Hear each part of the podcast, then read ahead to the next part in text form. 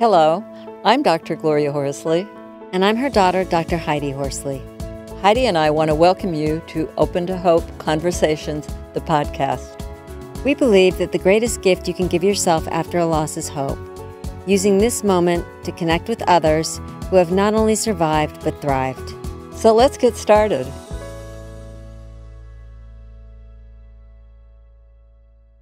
Welcome to the Open to Hope Show. I'm your host, Dr. Gloria Horsley, with my daughter and co host, Dr. Heidi Horsley. Well, Heidi, we are going to talk about how the Elisabeth Kubler Ross impacted my thoughts on the COVID 19 virus. And we've got a great guest to talk to about it. But first, I wanted you to talk about the fact that you do have the COVID virus. Yes, I do. I'm COVID 19 positive. I have been since uh, March 22nd, and I started getting symptoms on the 17th. So it's been a while. I, I thankfully feel like I'm at the end of it. I definitely have a very persistent cough and I'm very tired, but other than that, my symptoms are gone. Great. Well, we're glad you're feeling better. So, introduce our guest today. She's uh, a good, hey. an amazing person. She is. She's a very good friend. She's been on a lot of our shows. Um, she's an expert in the world of grief and loss, and her name is Dianne Gray. I know some of you know her. Probably many of you out there know her. Um, we're going to be talking with her today on how Elisabeth Kubler Ross impacted my thoughts on COVID 19. Dianne is a bereaved mom to Austin, who died at 14. She is the Chief Innovation and Advocacy Officer for Acclivity Health Solutions. She is the former president and current board member for the Elisabeth Kubler Ross Foundation, and she speaks all over the world. She is an author and she is a dear friend. So, welcome to the show, Dianne. Thank you, Heidi. Hi, Gloria. Great to see you both today. Hi, it's really good to see you. I know you've been involved with the Elisabeth Kubler-Ross on the board. You were the president at one time.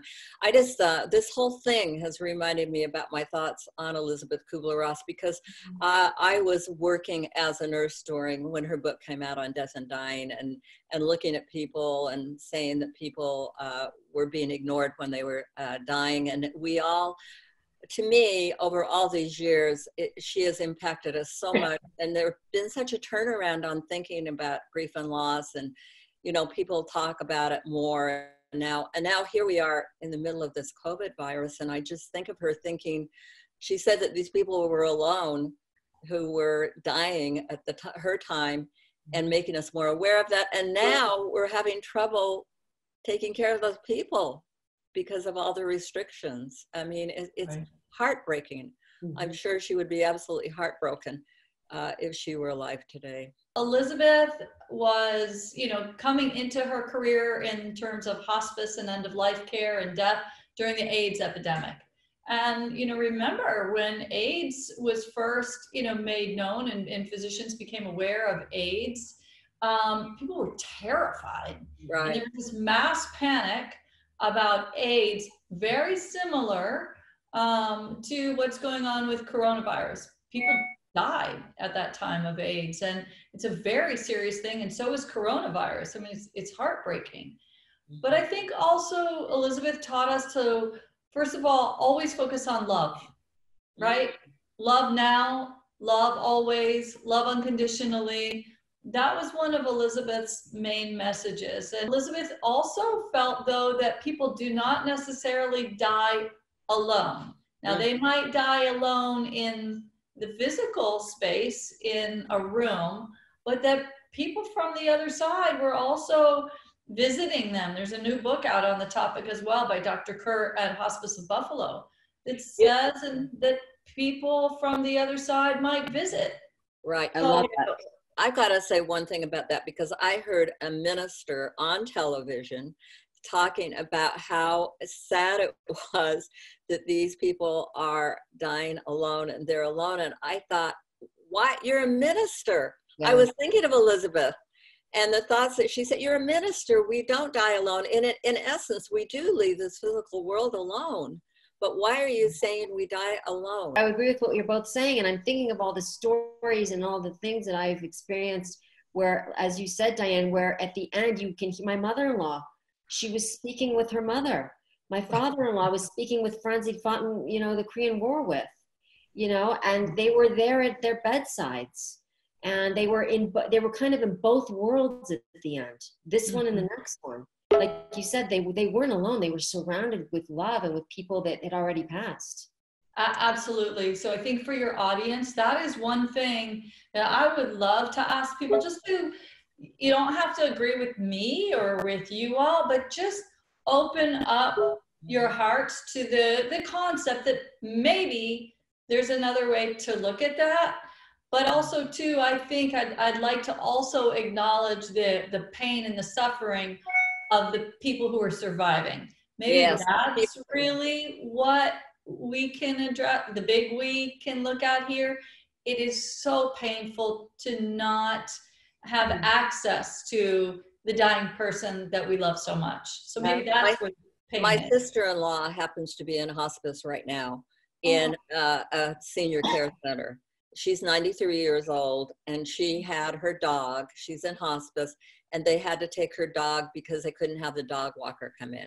So she can't see her kids. She doesn't have her support dog and she calls and she's very very sad. And we talked yeah. to her about you know about the fact that she's not alone in her faith. And but you know the interesting thing is that she's well enough to get out of bed and she helps people in her unit find their rooms because she's in a memory care unit. And I mm-hmm. thought, how isn't the human spirit amazing that finds some way to to help others? So, but what her kids are doing is they're writing notes to her every day and taking them and dropping them off at the hospital and little gifts and and that oh, kind wow. of thing. But it's it's really hard on them.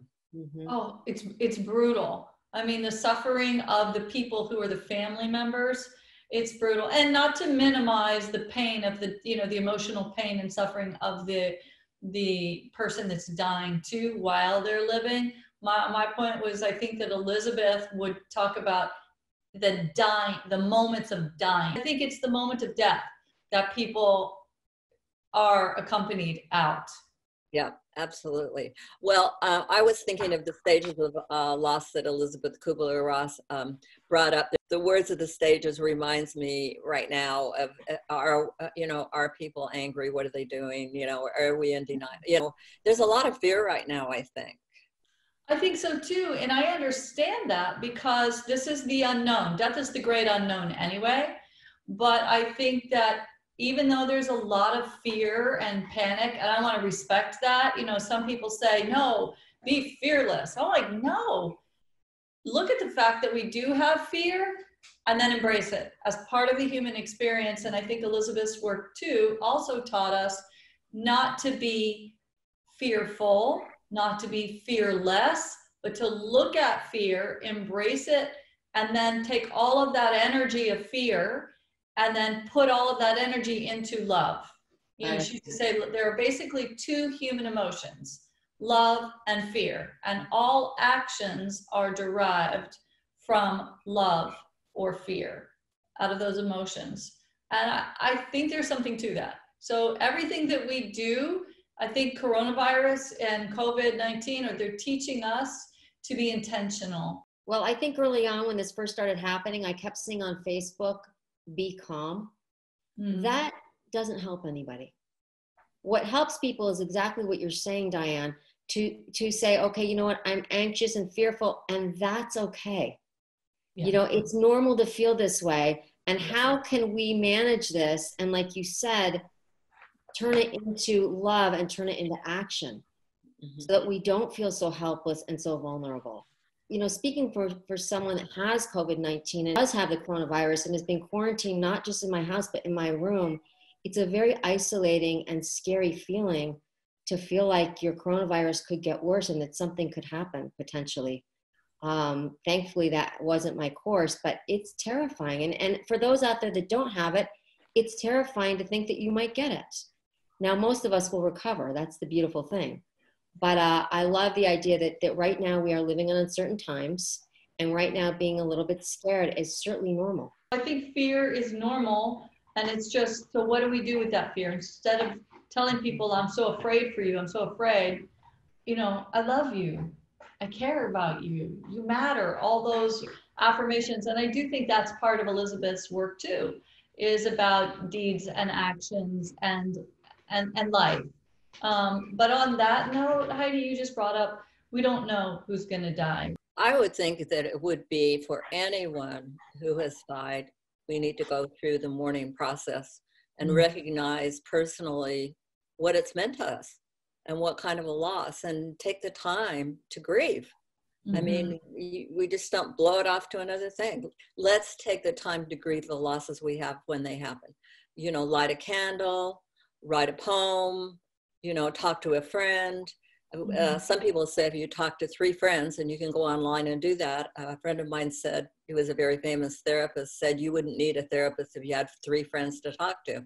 So maybe you just come up, call them up and say, hey, three different people, this is who's Mhm. died but uh, so you can do that online but i think the important thing is to plan make a plan and also create yeah. what can you do to create god creates that's what god does and so express your godly nature and create something you know something small. Let's talk a little bit about denial dianne because i think one of the things that's happening right now is that the covid task force and everybody is really and governor Cuomo they're really putting up how many people are dying and i think partially because they don't want us to deny it. They want everybody to take it seriously so we will shelter in you know so it's a little scary It's very scary. And you're right. Um, I just got off a phone call. So I work in the hospice industry. And yes, I, I do um, doula care. So I am a death doula and a grief doula, meaning that I do sit bedside,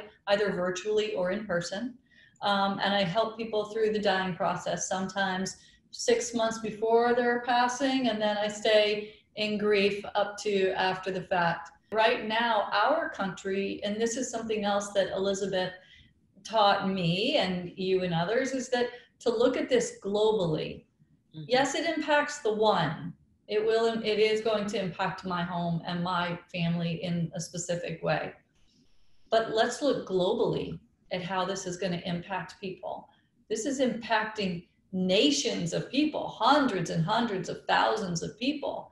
And sometimes I think it's important to go, you know what, I'm one and I'm important, but it's also impacting so many other people. Mm-hmm. so We're make, not making the sacrifices that i know people are i mean like heidi you've been in, in your room for days right Yeah. my family can't leave the house because they've all been they- they're they're potential carriers at this point. Right. and and there's no leaving for anything anything not even a walk i mean there's no leaving and so my 21 year old can't go with his his military unit. My 15 year old can't go out. The unit's bringing us food and they're leaving it at the end of the driveway because they don't want to be exposed. And you wear a mask and gloves when you pick up your food. You have a, a whole uh, routine. You know i wanted to get to one last thing and that's depression Mhm. I know that um, some of the uh, hotlines are up now for suicide hotlines are being very strong. Also, domestic violence is increased. and chi- and child and child abuse Mhm. people are getting very very short with their children i mean their children are underfoot all day long and then they have to homeschool them it's it's that's another stressor Careful about drug and alcohol use right now. Yeah. You know, uh, to have Valium to calm your nerves, and then you know, drinking, uh, you know, drinking too much, it can really um, cause some domestic issues. Well, well, and I love that Dianne has her dog because I think that there's nothing right now better for support than having an animal. And I know that dogs are really happy because their their owners are home all the time, even though. But I have right. exactly. Yeah, it's it's super important if you have a pet to just be able to love on it and be able to hold it at this point. in a situation of your family member who's in a home, I would suggest somebody send in a dog stuffed animal. Mm, I like that. Okay, I don't care if you have to smother the thing and you know sanitizer in order to get it in there, but I would if the if they'll allow it, which they may not, but if they do, I would suggest a stuffed animal that is the color and the shape of the dog and the size. We're tactile beings. And then the other thing to the parents who are losing their minds, understandably, by the way, um, because their kids are underfoot and there's so much going on and they're reaching for you know, a glass of wine at three or two or whatever else, right? I have one suggestion. No kidding. It really works. Get in the shower. There's research that shows being in, on, near, around, or under the water changes our brain chemistry and our brain makeup. It's a part of a book called Blue Mind by uh, Wallace J. Nichols. So the science is there. Get in the shower. What it does is it acts as two things. It's a disruptor. So it disrupts that rage feeling. And I'm so your kids, if they can, you know, not injure themselves. I mean, I'm not suggesting anyone suggesting anyone leave their babies or their toddlers running around the house like banshees while you get in the shower, right? But if you can get in the shower with your kids safely around, do it. It just releases all of the stress. It changes your brain chemistry. It helps the kids. Put the kids in the bath in the middle of the day. People sometimes you say, you know, oh no, bath time's only at night. No, this is a whole new world order. If chaos happens in the tub, we're gonna have splash time in the middle of the day. Why? Because all we have to do is get through. That's all. We just got to get through. Don't self medicate, but be gentle like don't be so hard on yourself and don't add to your stress. I started finally feeling a little better. I, I was definitely starting to feel down, and I'm like, I'm going to take 10,000 steps in my bedroom today. Now, my bedroom is small, who cares? And I put on my, my Apple Watch and I did. I, mean, I had a goal that I was going to take 10,000 steps back and forth, back and forth, back and forth, and I did it. And the other thing is that's been helpful is a virtual yoga and it's all over the internet and a lot of it's free. And your sister's got one too, doesn't she? She does. Baptiste, Baptiste Silicon Valley, Rebecca Barra is offering free yoga online classes right now. She's on Facebook and Instagram. So those kind of things are really, for me, have been really, really helpful, especially being quarantined into my bedroom without anybody in there. And I love all the social media out there. I mean, people are having parties online. They're getting having gatherings online it's it, the, the outpouring of support for me has been unbelievable. So I love how we're all coming together. It's like what Go- Governor Cuomo said: we need to physically isolate and spiritually connect. I want to get into that last stage that Elisabeth talked about, which is acceptance. And I, I think that I think about that. As I said, I just think about these as words, not any kind of stages. And I realize that I have to accept the fact that it is what it is. And I, you know, want to do what the president says and, you know, what the COVID virus, um, you know, what I'm supposed to do to kind of help everybody in this nation and, and in the world come together to defeat this. And uh, I, as I said, I really appreciate Elisabeth Kubler-Ross and what she did for the world and, and what she did for me. And I appreciate your being on the show today, Dianne. Oh, thank you both. Thank you, Dianne, and thank you for everything that you're doing to thank bring you. hope to the world. You're such a valuable person on this earth. And I'm wondering, how do people get a hold of you if they need you right now? Follow me on Instagram at D I A N N E, B as in boy, G R A Y, at Dianne B. Gray. If you follow me on Instagram, you can send me a DM. I will get it, and I always respond. I just figure that if people are taking time out of their busy days to reach out, there's a reason. And if I don't have the answer or the resource, I'll find somebody. All right. Thank you, Diana. Thanks everybody for joining us today. And we want to say to you, stay safe and take care of yourself. And Heidi and I and Dianne want to remind you that if you've lost hope, please lean on ours until you find your own. And God bless. I'm Dr. Heidi Horsley. You have been listening to Open to Hope, the podcast. You can follow Open to Hope on Facebook, Instagram, and Twitter. To learn more, visit us at opentohope.com and go to Apple Podcasts to subscribe. I'm Dr. Gloria Horsley. Join us again next week for another Open to Hope conversation, where we invite you to lean on our hope until you find your own.